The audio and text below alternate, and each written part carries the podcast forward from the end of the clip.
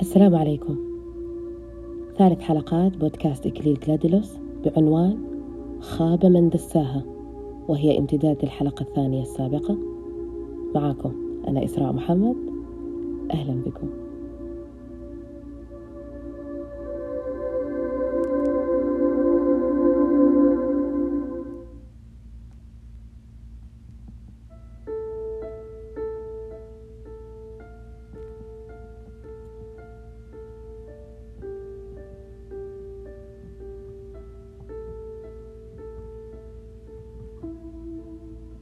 تفرست مرة كيف هو داخلك؟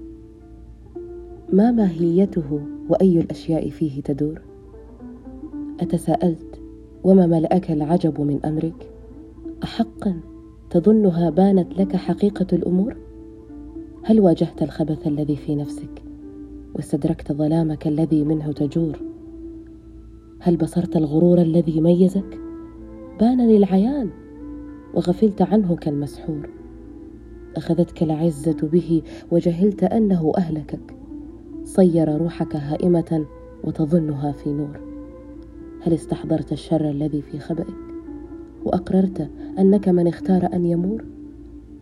أنت من أفسدك وضيعك وغيب وعيك. لا عدل لك على نفسك لا أصل لا جذور. تصحح الناس وترفض ما هو خطأك. بظنك أنك أنصفتهم وأنت تحيا كفور. لا تنفرد بنفسك دون روح تؤنس جوعك تعلم أنك في وحدتك تصبح مذعور. لا احتمال لك على نفسك إذ تلومك. عزلة السلام هي للنفس المطمئنة الوقور. طلاب لمجلس الناس تزين لهم حديثك. تدرك أن لن يقوي حجتك كلام سبور. تقول لأحدهم دعنا للذي خلقني وخلقك. نحن يجمعنا حب دون شرط ولا سور.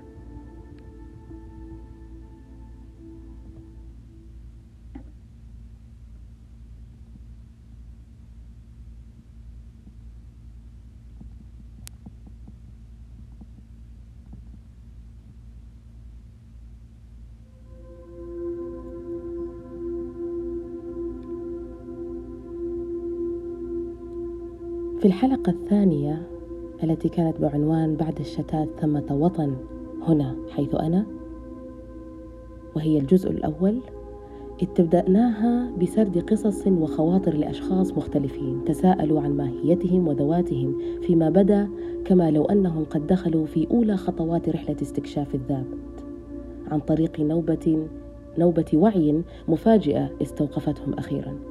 جميعهم عبروا عن هذه النوبة بما يشبه المراحل المتدرجة والمتفاوتة والتي منذ دخلوها عرفوا أنه لا فواق منها مما اتضح أنها رحلة العمر كله التي لا تنتهي إلا بانتهاء الإنسان نفسه وفنائه من على هذه الحياة الدنيا. إنها رحلة البحث عن الذات الحقيقية الصورة الأسمى لكل إنسان على حدة. في حديثهم انتبهنا كيف أن الأمر لا يحدث إلا بعد تجارب ومواقف والأهم ماضي طفولة جميعها هي أدوات ساعدتهم بطريقة ما للدخول في نوبة الوعي نوبة الوعي هذه. كما لو أن الدخول فيها كان بتسيير مقدر دائما ولكن الاستمرار فيها كان هو ما ترك لهم بخيارهم وقرار منهم.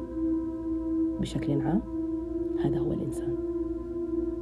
تناولنا في الحلقة السابقة أيضا نقاط أساسية سردناها بشكل ملخص كانت عن الفرق بين النفس والروح تكون الشخصية المتفردة للإنسان حتى وهو لا يزال في بطن أمه آه الأنا المزيفة وكيفية تكونها من سوء النشأة والتربية الغير سوية.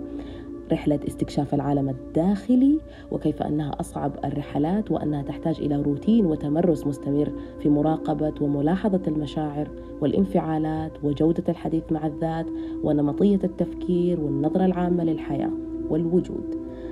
آه، أيضا بصيرة الإنسان على نفسه أنها حقيقة ثابتة مهما بعد عنها وجحدها وبرر لها من أعذار فهي في النهاية أعذار واهية المخدوع الأول فيها هو صاحبها نفسه ومنها تتكون الذات المزيفة. اليوم في الجزء الثاني من هذه الحلقة سيكون العنوان كما ذكرت خاب من دساها. فيها سنسهب الحديث بتفصيل وتفرغ وتفرع عفوا أكثر شجونا عن حقائق النفس البشرية بنظرة عميقة تحليلية تساعدنا في فهمها وسبر ألغازها التي لطالما دسسناها وتهربنا من البحث فيها. اكتفينا بما علمنا فقط وكتمنا صوت الأفكار العميقة المتسائلة عن ماهيتنا خوفا من كمية ما تستفز ما ستستفزه وتجلبه علينا وتجره من أفكار متطرفة آه، حسب ما اعتقدنا أو جعلنا آخرون أن نعتقده. اليوم أعزائي المستمعين سنستفز الأفكار سويا ونستجلب كل دواعي التساؤل دون معرة أو مخافة. ومن يريد التراجع فله ذلك. ليس الجميع يستطيع صبرا في رحلة استكشاف الذات. هذه حقيقة. وليس الجميع مستعد كفاية للمشي في طرقاتها المحفوفة بالحقائق الموجعة والمهلكة والتي تتطلب منه الشك في نظام معتقداته الخاص وتغييره حتى يتسنى له الإيمان بهذه الحقائق المغايرة لما تربى عليه وعرفه. يتطلب منه مواجهة ذاته ومعرفة الجانب الغامض والجانب ال ال ال آه كما يسمى الجانب المتوحش منه أو الجانب المظلم منه آه ايا كانت التسمية. لكن الحقيقة هي أنه ليس على الجميع الوصول للقمة. لا يجب أن يخلو القاع وفي ذلك حكمة إلهية هو أعلم بها وحده. صراع الحق والباطل حتى في داخل الإنسان نفسه شيء لا بد منه. النفس البشرية خليط من عناصر شتى طين من الأرض وعنصر من السماء أي الروح. فإن الإنسان وهو يتحرك إلى الكمال لا يتحرك بسهولة بسبب هذا الخليط الغير متجانس والمتضاد. هناك بين الاثنين غرائز عاتية تشده إلى أسفل كلما أراد أن يصعد إلى أعلى فهو إن استجاب لهذه الجواذب الأرضية وكان طيعا لها هوى. وإما إذا قاومها وأما إذا قاومها وجاهد نفسه فيها ذهب إلى ربه صعدا. ثم ما هي ماهية هذا العنصر الترابي الذي نحمله في حقيقتنا؟ ما هي خصائصه وعيوبه ومميزاته. ما الذي يجعل هذا الهيكل الترابي زائلا فانيا لا يعرف الخلود ضعيفا اجوفا مما يثبت هوانه وعدم صموده وجزعه وانكساره أمام أصعب وأسهل المصاعب؟ فحتى إبليس كان أول المخلوقات التي عرفت هذا. وبسبب ذلك أخذته العزة بقوته وشأنه وشدة بطشه وسهولة تسلطه عليه. قمت بعمل بحث تعلمت من خلاله طبيعة التراب من الأساس وبعض الخصائص التي يختص بها في كل منطقة من مناطق الأرض على حدة. له عدة أنواع وأشكال وأحجام والكثير.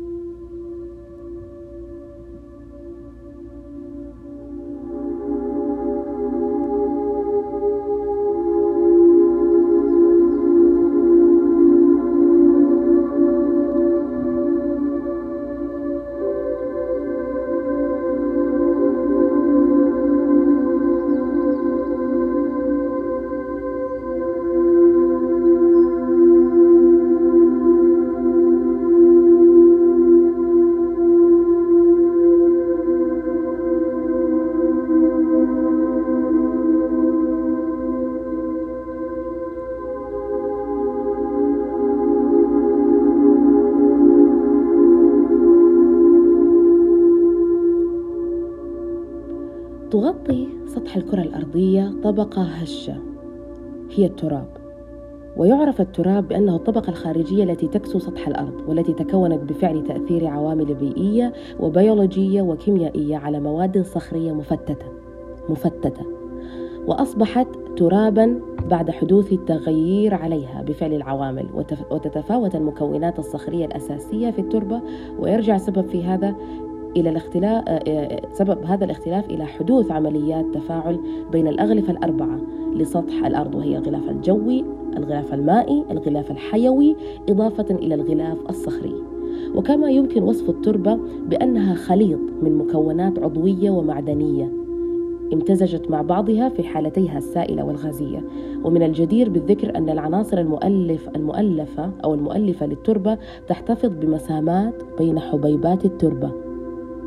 مسامات. ما أدى إلى جعل حبيبات التربة متفككة وتضم هذه المسامات كلا من الحالة الغازية والحالة السائلة وتختلف كثافة التربة من نوع إلى آخر إلا أن معظم أنواعها تتراوح كثافتها ما بين واحد إلى اثنان جرام لكل سنتيمتر مكعب. تركيبة التربة أو التراب تكمن أهمية التربة في أنها عنصر أساسي وضروري لإنجاح عملية الزراعة وما إلى ذلك. درجة تركيز الحموضة تصل إلى حوالي سبعة. تصل إلى حوالي سبعة. درجة التوصيل الكهربائي للأملاح الذائبة في محلول التربة أقل من 25 ألفا مايكروموز بالسنتيمتر عند درجة حرارة 25 درجة مئوية. درجة حرارة 25 مئوية. نسبة الكلوريدات أقل من 200 جزء في المليون. نسبة الكالسيوم أقل من 5% من وزن التربة في حالة الجفاف. في حالة الجفاف. العوامل المؤثرة على تكوين التربة. المناخ التضاريس العوامل البيولوجية والعامل الزمني. العامل الزمني هو أحد أهم العوامل من بين العوامل المؤثرة في تكوين التربة.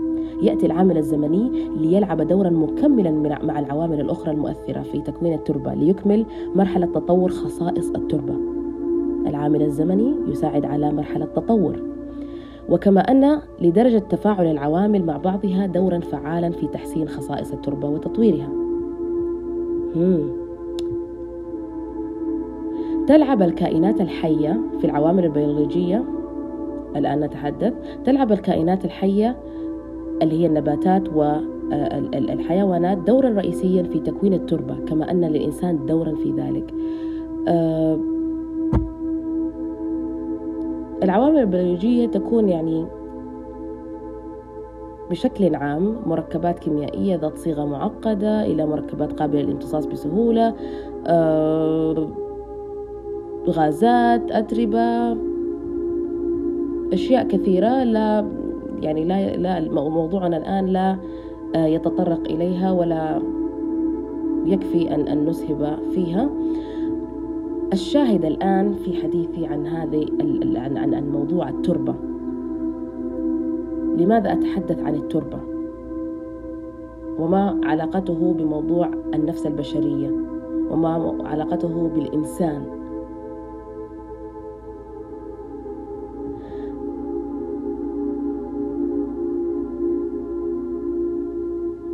حتى نصل إلى الاستنتاج قمت أيضا بعمل بحث عن الطين والخصائص الميكانيكية للصلصال على حدة. أعزائي المستمعين يا للدهشة.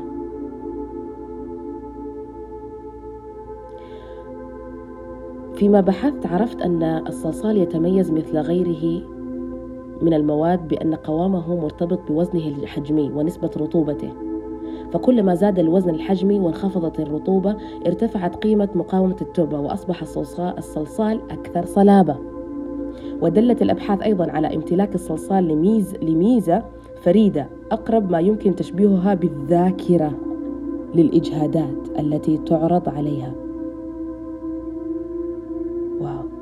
فمثلا إذا تعرض الصلصال منضغط طبيعيا لضغط عال مفتعل ثم أزيل هذا الضغط إلى قيمة منخفضة تساوي الضغط الطبيعي السابق وجرت مقارنة مقارنة عينتين من التربة مسبقة الانضغاط والتربة المنضغطة طبيعيا يلاحظ أن الخصائص الميكانيكية للتربة مسبقة الانضغاط قد تغيرت تماما مم. اكتسبت صلابة ضد الانضغاط ألا يذكركم هذا بشخص ما؟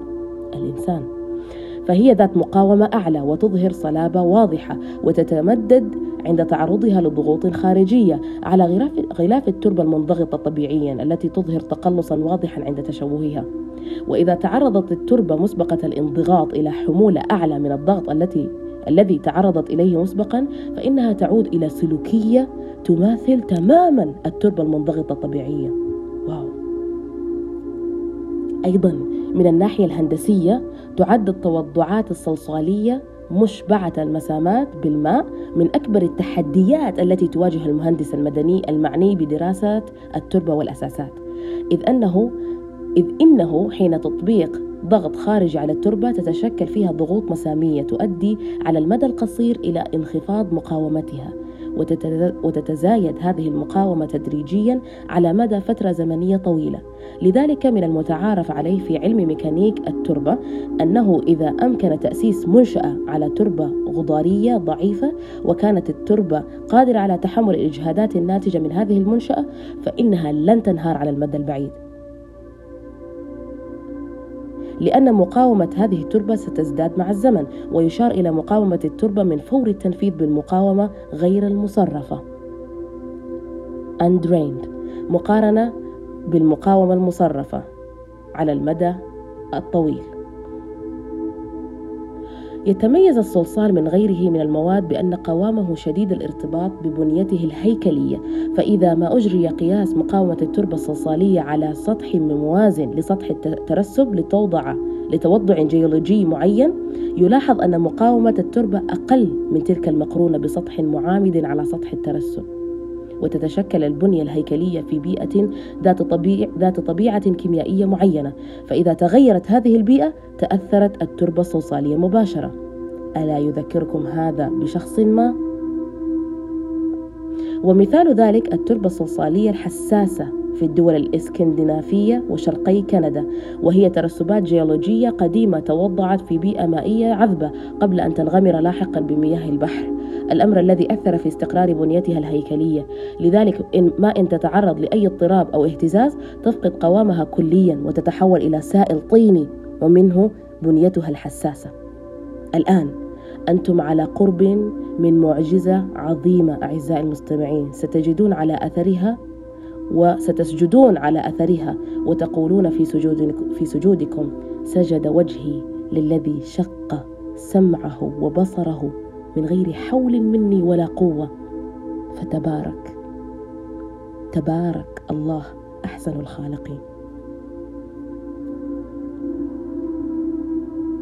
يدخل الصلصال في عديد من الصناعات مثل صناعات مواد البناء والمواد العازلة للكهرباء وأدوات التدفئة والتسخين الكهربائية إضافة إلى أفران الحرارة العالية والصهر ويستخدم في صناعة الورق والمطاط وتنقية الزيوت والمواد المزيلة لبقع الزيوت. كما يستخدم صلصال البنتونيت مع الماء في حفر الآبار لتثبيت التربة من الانهيار. ويستخدم أيضا للكتابة على اللوح لحفظ القرآن الكريم.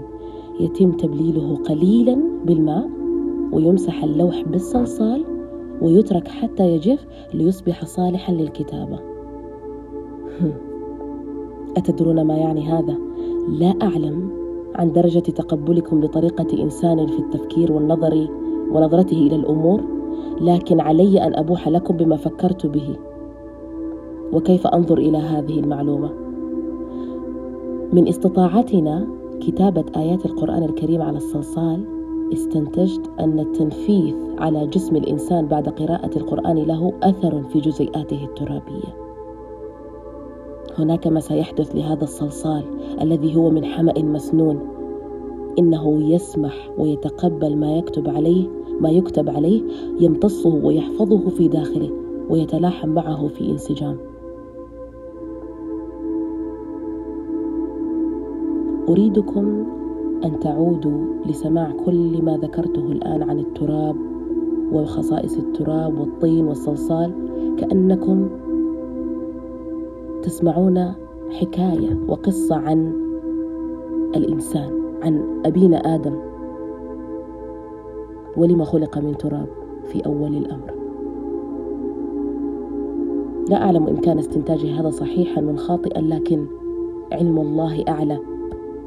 وعلم الله أحكم وأبصر. فالله أعلم.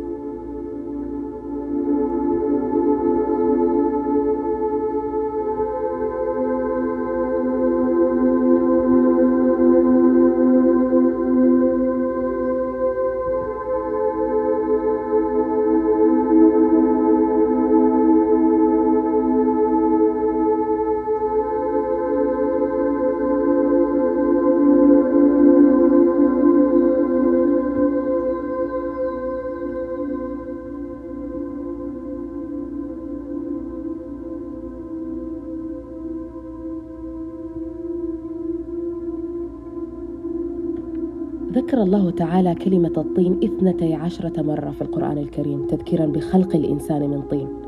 حيث قال الله تعالى في كتابه الكريم ولقد خلقنا الإنسان من سلالة من سلالة من طين. فالإنسان هو كائن حي مخلوق من مادة الطين. لماذا يشعر الإنسان بانتمائه للأرض برأيكم؟ لأنه خلق أصلا من طين خلق منها. فكان أكثر المخلوقات دراية بها وانتماء إليها. وأعرف بأمورها وشؤونها. فالطين هو عبارة عن التراب الذي اختلط به الماء فأصبح كالعجينة بعد أن كان جافا. ليس بغريب على الحضارات القديمة أنها عرفت الطين واستخدمته في صنع الأواني الفخارية والمباني والأدوات الأخرى. فالطين عندما يتعرض للحرارة الشديدة يصبح قاسيا بعد الشوي ويختلف الطين في أنواعه حسب المكونات التي يتكون منها والتي تؤثر في لونه أيضا. فمكونات الطين كثيرة. يتكون الطين من المعادن. لذلك نحن دائما نأخذ ماذا؟ نأخذ كبسولات للكالسيوم للمغنيسيوم للصوديوم والكثير المنغنيز والجير وأنواع كثيرة. وهي أصلا موجودة في مكونات الطين. مواد عضوية كثيرة. قد يتباين الطين في ألوانه اعتمادا على ما يحتويه من مكونات. فإذا كان الطين أحمر اللون فهو يحتوي على نسبة كبيرة من أكسيد الحديد. وإذا كان أصفر فتزداد فيه نسبة المغنيسيوم. وإن كان رماديا فنسبة المواد العضوية, العضوية فيه كبيرة. كما تزداد مرونة الطين بزيادة معدن السيليكا. والطين الناعم يزداد, في يزداد فيه النيتروجين. والطين الخشن يكثر فيه الكربون العضوي. أنواع الطين طين الكاولين. يستخدم هذا في صناعة البورسلين وصناعة الورق العالي. يشتهر هذا النوع في البرازيل وبريطانيا وأمريكا. أيضا نوع آخر يسمى كرات الطين يعتبر من الطين الجيد الذي يستخدم في صناعة بلاط الأرضيات والجدران ومواسير المجاري والأواني الفخارية ويكثر هذا النوع في ألمانيا وفرنسا وبريطانيا وأمريكا والصين. الطين الناري يستخدم يستخدم الطين الناري في الأفران التي تتحمل حرارة عالية وأبرز الدول التي تشتهر به هي ألمانيا وأمريكا. طين البنتونيت هو عبارة عن رماد البراكين المتطاير ويشتهر في ترك ويشتهر في تركيا وقبرص وأمريكا وألمانيا ويستخدم هذا النوع في أعمال الحفر كمحلول طيني. طين الحشوة هو من أغلى أنواع الطين لأنه يستخدم في التسميد والتخصيب ويبلغ سعر الطن الواحد منه 138 دولارا وتشتهر بإنتاجه السنغال إسبانيا وأمريكا. الطين العادي وهو أرخص أنواع الطين لأنه متوفر في كافة البلدان التي تستخدمه في صناعة الطوب وصناعة الإسمنت من خلال مادة الكلينكر التي تدخل في تركيبه أنواع الطين هذه تذكركم بمن؟ الإنسان ألوان البشرة اختلاف الطباع اختلاف الأجناس اختلاف الألسنة اختلاف الموطن اختلاف التضاريس اختلاف الأفكار اختلاف الأنساب والأعراق. أيها الهيكل الترابي الزائل فلتتفكر فلتتأمل.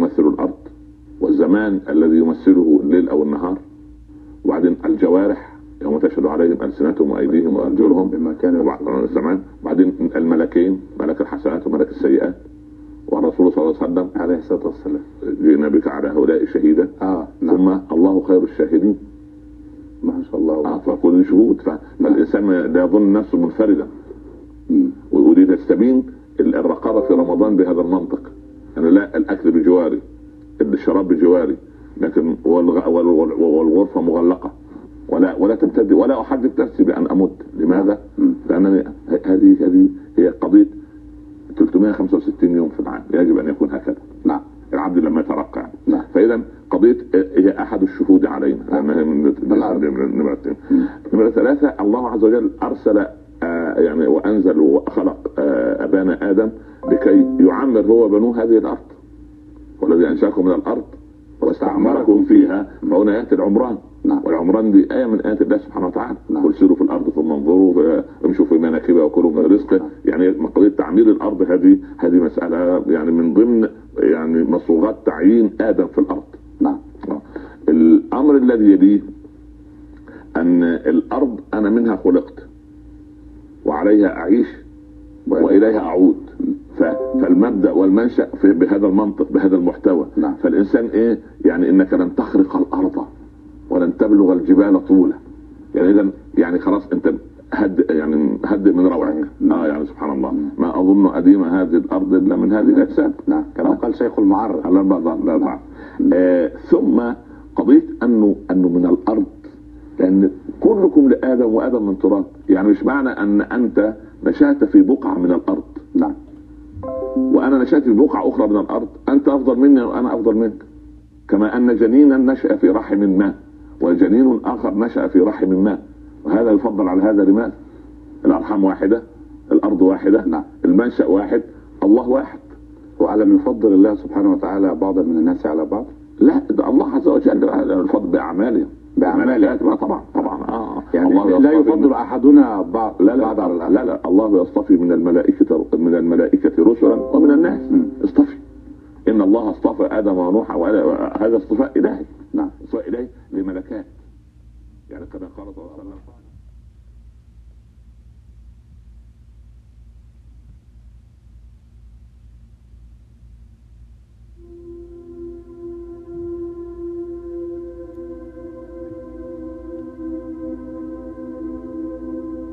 في كل الأديان السماوية وفي كل الكتب السماوية ذكر أن هناك مخلوقات أخرى عاشت قبلنا.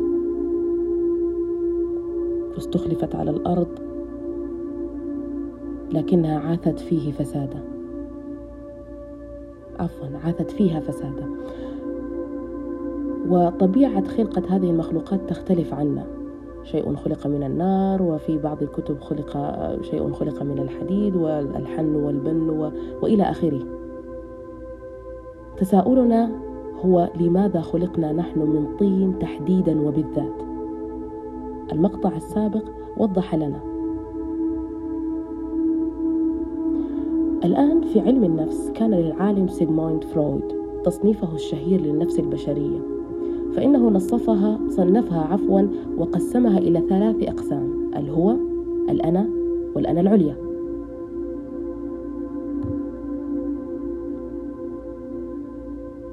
سيطول الشرح في هذه التصنيفات أو هذه التقسيمات لكن ما يهمنا هنا هو هذه الأنا بالتحديد. بطبيعة الإنسان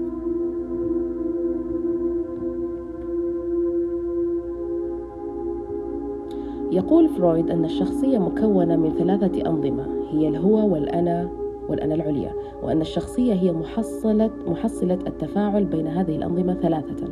وما يهمنا في هذه الدراسة الآن أن الأنا المتهورة والمندفعة والغير مبالية بالعواقب التي سيخلفها هذا الغلو في الثقة بالنفس والانحراف عن العقلانية والواقعية في السلوك والمبادرة والإنجاز.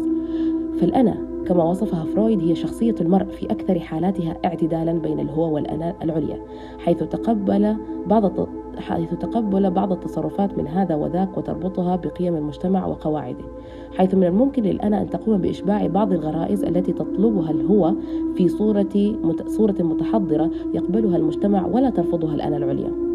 فللإنسان نزوعات وميولات نفسية منحرفة ومعيبة قد لا تستطيع الأنا أن تتحكم وتسيطر على إفرازاتها وتداعياتها. فهذا المظهر من مظاهر الأنا ذات النزوعات السلبية تتجسد في شكل أوهام وإرهاصات لا أساس لها في الواقع. ومن سمات ومؤشرات هذا التضخم والانحراف في الأنا بروز مجموعة من السلوكيات والتصرفات الغارقة في الغرور والأنانية والفخر والاعتزاز بالذات بشكل مرضي وتعسفي على شروط الواقعية والموضوعية.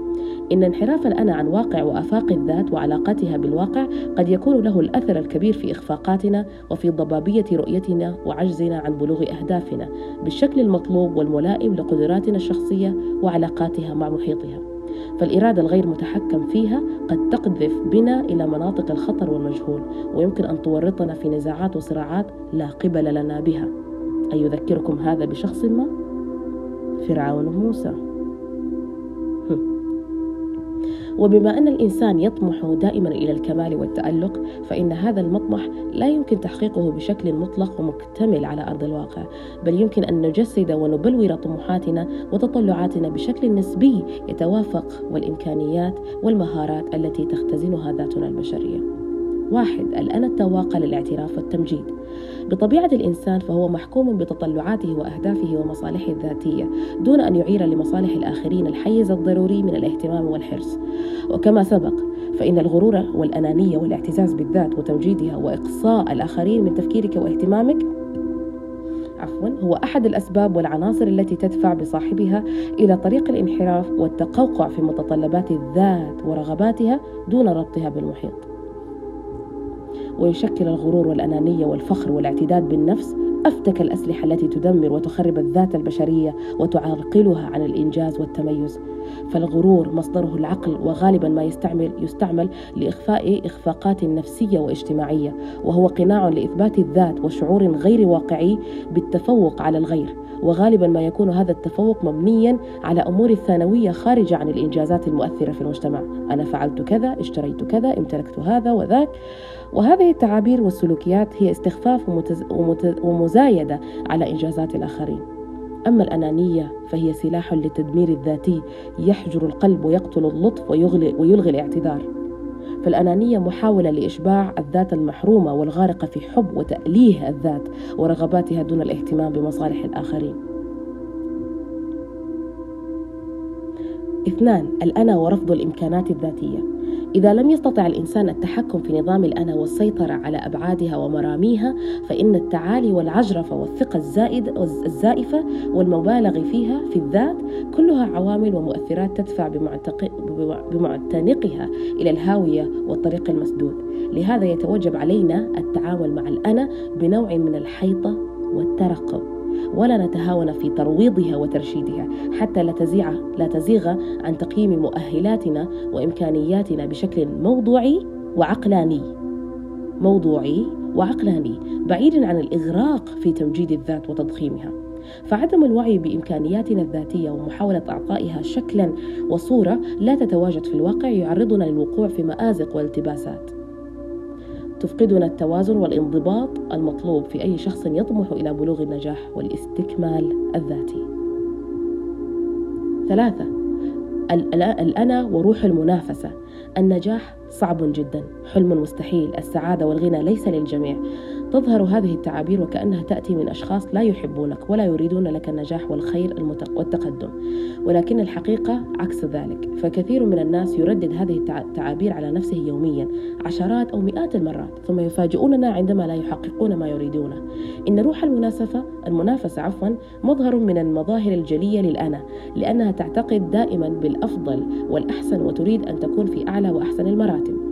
وهاجس المقارنة والتعليل حاضر عند أصحاب هذا السلوك في الحياة فهم دائما في حالة تتبع ومقارنة لإنجازات الغير مع ما تم تحقيقه فيبدأ في في استدار سلوكيات وتصرفات تنم عن الغرور والأنانية وأحيانا التسلط وهنا يبدأ دور الرقابة على ما يصدر منا ونحاول تهذيب رؤيتنا وتصويرنا وتصورنا للحياة والدور والرسالة التي وجدنا لتبليغها وإنجازها على هذه البسيطة.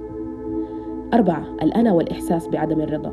التدمير الذاتي هو سلسلة متسقة الحلقات من تجاهل المعلومات الجديدة التي تتناقض مع المعلومات القديمة والافتراضات السابقة ونظام المعتقدات الذي تربينا عليه. أي رفض لتغيير الرأي أو الموقف رغم وجود أسباب منطقية تدعو لذلك. ورفض الاستجابة السريعة للمتغيرات بسبب عدم الاعتبار لعنصري الزمن وتكلفة الفرصة الفرص الضائعة. وتبني مقولات ورفع شعارات واتخاذ قرارات تحقق مكاسب سريعة ولها تكاليف مدمرة في المستقبل. الأنا لا تستقر على حال ولا ترضى بالموجود فهي دائما ترغب في المزيد وفي الأحسن فرغباتها غير محدودة وغير واقعية. فإذا ما أنصتنا كثيرا لذواتنا واتبعنا ما تمليه علينا الأنا التي لا ترضى ولا تقنع بالإمكانات الذاتية والموضوعية بل دائما راغبة في المراهنة على المجهول وعلى الرغبات التعجيزية فهي دائما تدفعنا إلى امتطاء التحديات والرهانات الواهية والزائفة التي لا يمكن تنزيلها على أرض الواقع. وبالتالي فإن ركوب حماقات الأنا وانعراجها وانجرافها عن المألوف أمر غير مأمون العواقب. خمسة الأنا دائما على صواب إن التدمير الذاتي نوعي, نوعي نوعين تفكيري وسلوكي. فالتفكيري يظهر على شكل الشك والخوف من النجاح والتميز والنظرة إلى الحياة بنظرة سلبية عقد عقد الاستكمال والكمال والإكتراث. عقد الاستكمال والكمال والاكتراث بشدة لآراء الناس. أما التدمير السلوكي فهو على شكل المماطلة والتسويف والكسل وتجنب القيام بالأعمال الصعبة وبالمقابل الالتهاء بالأمور الصغيرة وعدم تحمل المسؤولية. إن تغافل الموضوعية والواقعية والتفكير دائما في أن نكون الأحسن والأفضل على الجميع وأن آراءنا واختياراتنا هي الصائبة والصحيحة هي هو منطق خاطئ وتحليل غير واقعي وبعيد عن الحكمة والاتزان. فالأنا دائما توهمنا بأننا على صواب ونسير في الاتجاه الصحيح وفي المقابل الآخر غير ناضج وغير متحكم في قراراته واختياراته. هذه أفكار وتصورات تهدم وتقوض الذات البشرية وتجعلها عرضة لتضخم, لتضخم الأنا والانسياق وراء غرائز ورغبات لا محل لها من التفكير الرصين والموضوعي والبعيد عن الذاتية المفرطة والأنانية المتوحشة.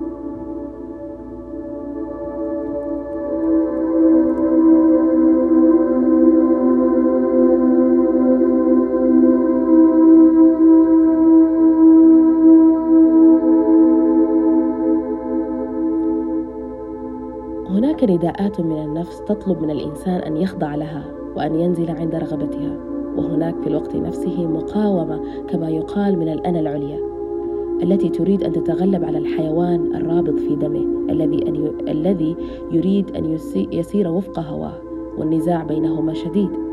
من استهان بالنزاع داخل النفس الإنسانية فهو لا يعرفه أو أنه لم يجرب نفسه تجربة صحيحة. لا يعرفه إلا من اشتبك مع نفسه وتمرس في مقاومتها. و أما من مشى بما في نفسه وأهوائها, في وأهوائها وما يبالي فهو لن ينجح أبدا. من أراد أن ينجح في مقاومة نفسه فما بد من أن يستعين بربه ويستلهمه الرشد وأن يعتمد على الإمداد الأعلى في المقاومة. السبب في ضراوة النفس البشرية وكثرة أمرها بالسوء أن نوازع الشر هو جزء من كيانها وأن الغرائز وأن الغرائز التي تدعو إلى الإسفاف ليست بعيدة عنا وإنما هي داخلنا وفي طبيعة أصلنا الترابي التراب الذي عرفنا أصله وحقيقته كما بينا في بداية الحلقة. أشار علماء النفس إلى وجود سبع عشرة غريزة يمكن للإنسان التحكم فيها وبقدر صدى قدرته على هذا التحكم يكون نجاحه في الحياة بصفة عامة.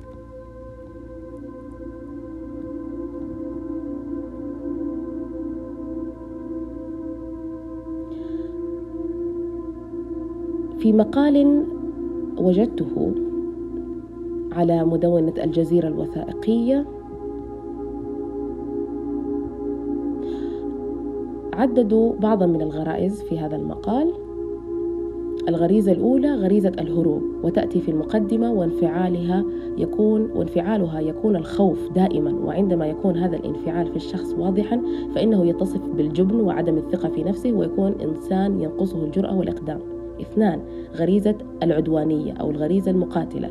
انفعالها الغضب وفيها يكون الإنسان للإنسان نزعات عدوانية والميل لإيذاء الغير وحب المشاكسة والعراك ثلاثة غريزة حب الاستطلاع انفعالها التعجب والدهشة ويكون الشخص متصفا بالفضولية ويبدو هذا في الدأب على البحث وراء الحقيقة والوقوف على إسرار الغير.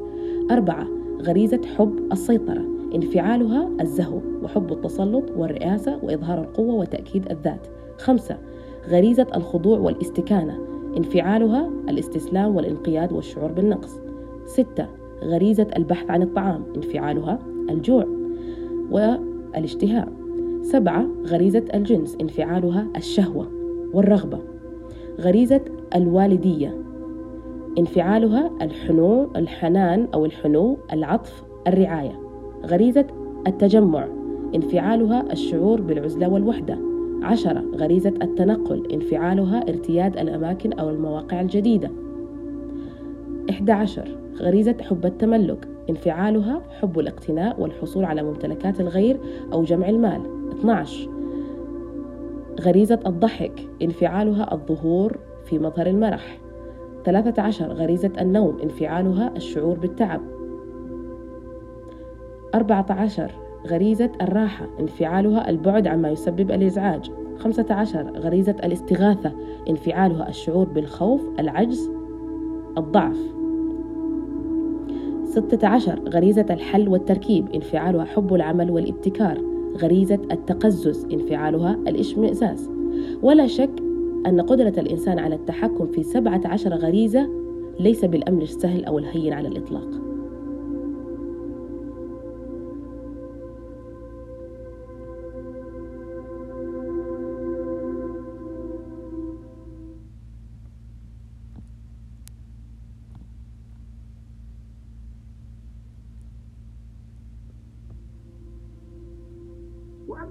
الكلام مع أبينا الأول فإن ما في نفوسنا امتداد لما في نفسه وما نحسه هو من النبع الأول الذي تفجر في أجهزته وسرى في أوصاله وامتد في كيانه.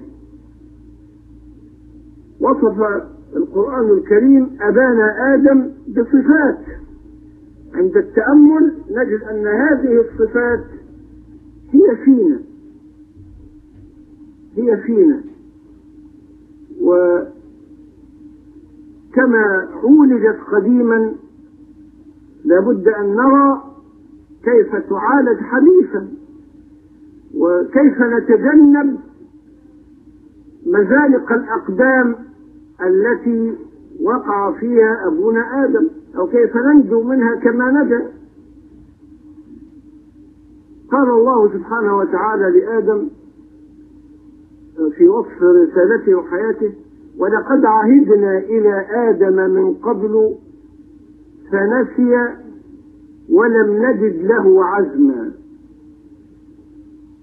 هذا هو أول شيء نلحظه في شخصياتنا جميعا. ميراثا عن أبينا الأول. النسيان وضعف العزيمة أو ضعف الذاكرة وضعف الإرادة. أول المآسي التي لا بد من معالجتها. فإن أبانا قيل له بوضوح لك حياة هنا. حياة لطيفة. إن لك ألا تجوع فيها ولا تعرى وأنك لا تظمأ فيها ولا تضحى. تضحى يعني تخرج صباحا تكدح وتتعرض للشمس تلوحك ويتصبب عرقك تكدح. فالضاحي هو الذي تعرض في ضحوة النهار لكدح اليوم كله. انت هتستريح من ده كله. إن لك ألا تجوع فيها ولا تعرى وأنك لا تظمأ فيها ولا تضحى لكن هو لم ي... لم لم كأنه لم يسمع. وسوس إليه الشيطان قال يا آدم. إيه الشيطان عاوز من الإنسان؟ إيه؟ يا آدم في حاجة أحسن من كده. في حاجة أحسن من اللي أنت فيه ده. ربنا قال لك ما تاكلش من الشجرة. تعرف قال لك إيه ما تاكلش من الشجرة؟ حتى لا تخلد. وحتى لا تكون من الملوك.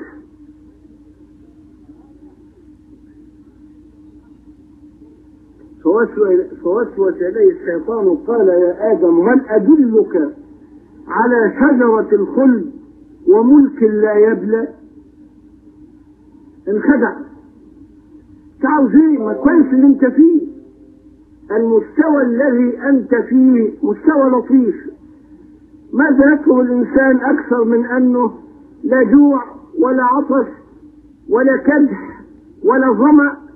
ومستريح في الجنة هو مراته عاوز إيه لا ده فيه في خلود وفي ملك. وطبعا إبليس يكذب. لا لا خلود هنالك. ولا ملك هنالك وإنما يخدع الإنسان بالوهم. وكان استاذنا الأستاذ حسن البنا يقول لنا باستمرار إن الإنسانية كثيرا ما يسيرها الوهم وهي الأصنام التي يعبدها الناس إيه؟ دي اسماء ملهاش حقائق. أسماء لا حقائق لها. أسماء هي إلا أسماء سميتموها أنتم وآباؤكم.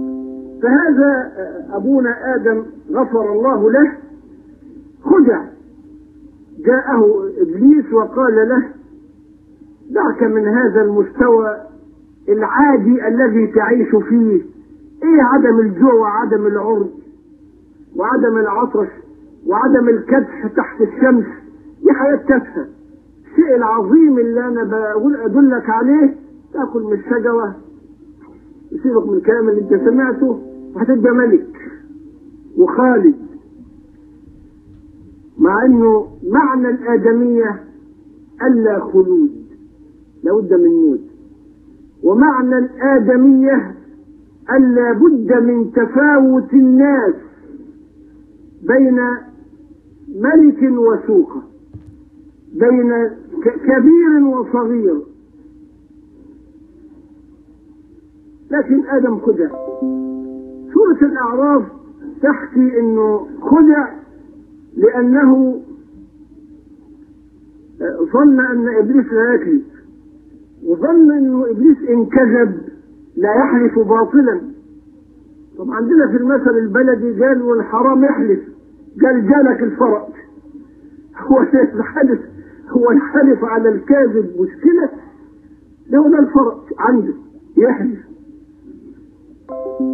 ويا آدم اسكن أنت وزوجك الجنة فكلا من حيث شئتما ولا تقربا هذه الشجرة فتكونا من الظالمين.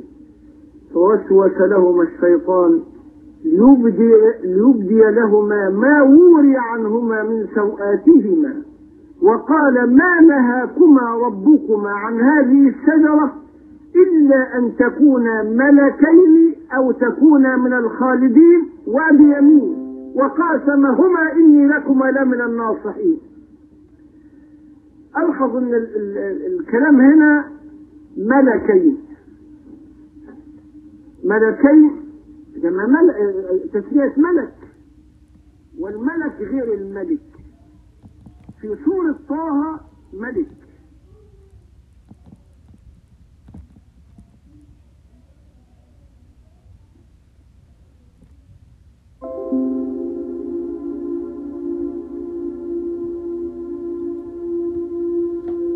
قد أفلح من زكاها وقد خاب من دساها. من الحقيقة الثابتة التي تنص على أن الإنسان وأن كل إنسان له على نفسه بصيرة مهما ألقى معاذيرا وتبريرات فهي واهية مهما جاء بأدلة. هذه الحقيقة تدحض كل محاولات إلقاء اللوم على شيء آخر غير الإنسان إلا نفسه. والآن وبعد أن فهمنا حقيقة النفس البشرية وماهيتها وكيف أنها تحت تصرفنا وبين أيدينا إما أن نزكيها وإما ندسها. ففي كلا الأمرين جزاء إن خيرا فلأنفسنا وإن شرا فعليها. يأتي السؤال كيف يمكن لنا أن نزكي أنفسنا ونحن بالكاد نعرف ذواتنا؟ نشعر أننا ضائعو الهويات. لم نعرف التفرد يوما ودائما كنا عبارة عن ما صنعه آباؤنا. ومجتمعاتنا. عبارة عما رسخوه هم وجعلوه معتقداتنا عما أخبرونا به عن أنفسنا وقالوا لنا أننا هكذا ولسنا هكذا وهذه هي حقيقتنا. عبارة عن أتباع وأعضاء وأعضاء لقطيع ما ويجب أن نسلم له أنفسنا. نخاف المقاومة نهاب هول ردة أفعالهم المضادة والمستهجنة والتي ربما تستهجن وتستنكر اختلافنا أو تفردنا. لبثنا نتبنى هويات مزيفة حتى انتهى بنا الأمر لا هوية خاصة متفردة بنا. لا نعرفنا ولا نعلم من أين نبدأ رحلة استكشاف الذات التي تتحدثين عنها. وإن كانت صعبة هكذا. أليس الأولى أن نكون كما نحن عليه؟ مرتاحين لا منغصات نضيفها على حياتنا ولا نقمة أو غضبا نجلبه على أنفسنا؟ أعزائي المستمعين إن هذا يدعو إن هذا يدعى المكوث في نطاق الراحة ونطاق الراحة هذا هو ما سيقتلكم هو ما سيقتلنا جميعا في نهاية المطاف. اسمه القتل الذاتي. إن لم إن لم يقتلنا شيء آخر فسنكون نحن من قتلنا أنفسنا. من الآن أحذر. من لا يستطيع معي صبرا فليذهب طليقا لحريته الزائفة وذاته المزيفة. وليعلم أولئك الذين ظنوا أنهم يستطيعون صبرا أن من عرف باطنه عرف بواطن الأمور ونال بصيرته على نفسه من أوسع الأبواب وأعلى مقامات الفتح لفتوح العارفين. العارفين الذين يعرفون حقيقتهم وحقيقة الغاية من أمر خلقتهم. واستخلافهم على الأرض التي سخرت لهم فما يرغبون فما يرغبون إلا للذي خلقهم. وتكون دنياهم عبارة عنه هو وحده مقصدهم. استنصروا بالله استنصروا بالله في أمركم. هذا واتكلوا اتكالا خالصا عليه. واسألوه أن يأخذ بنواصيكم للبر والتقوى فإن هذه الناصية هي مكان التفكير وصنع القرار. بمعية الله سنستجلب كل دواعي مضي كل دواعي المضي على صراط مستقيم في أي طريق وفي طريق استكشاف ذواتنا. آمنوا. إن الله معنا.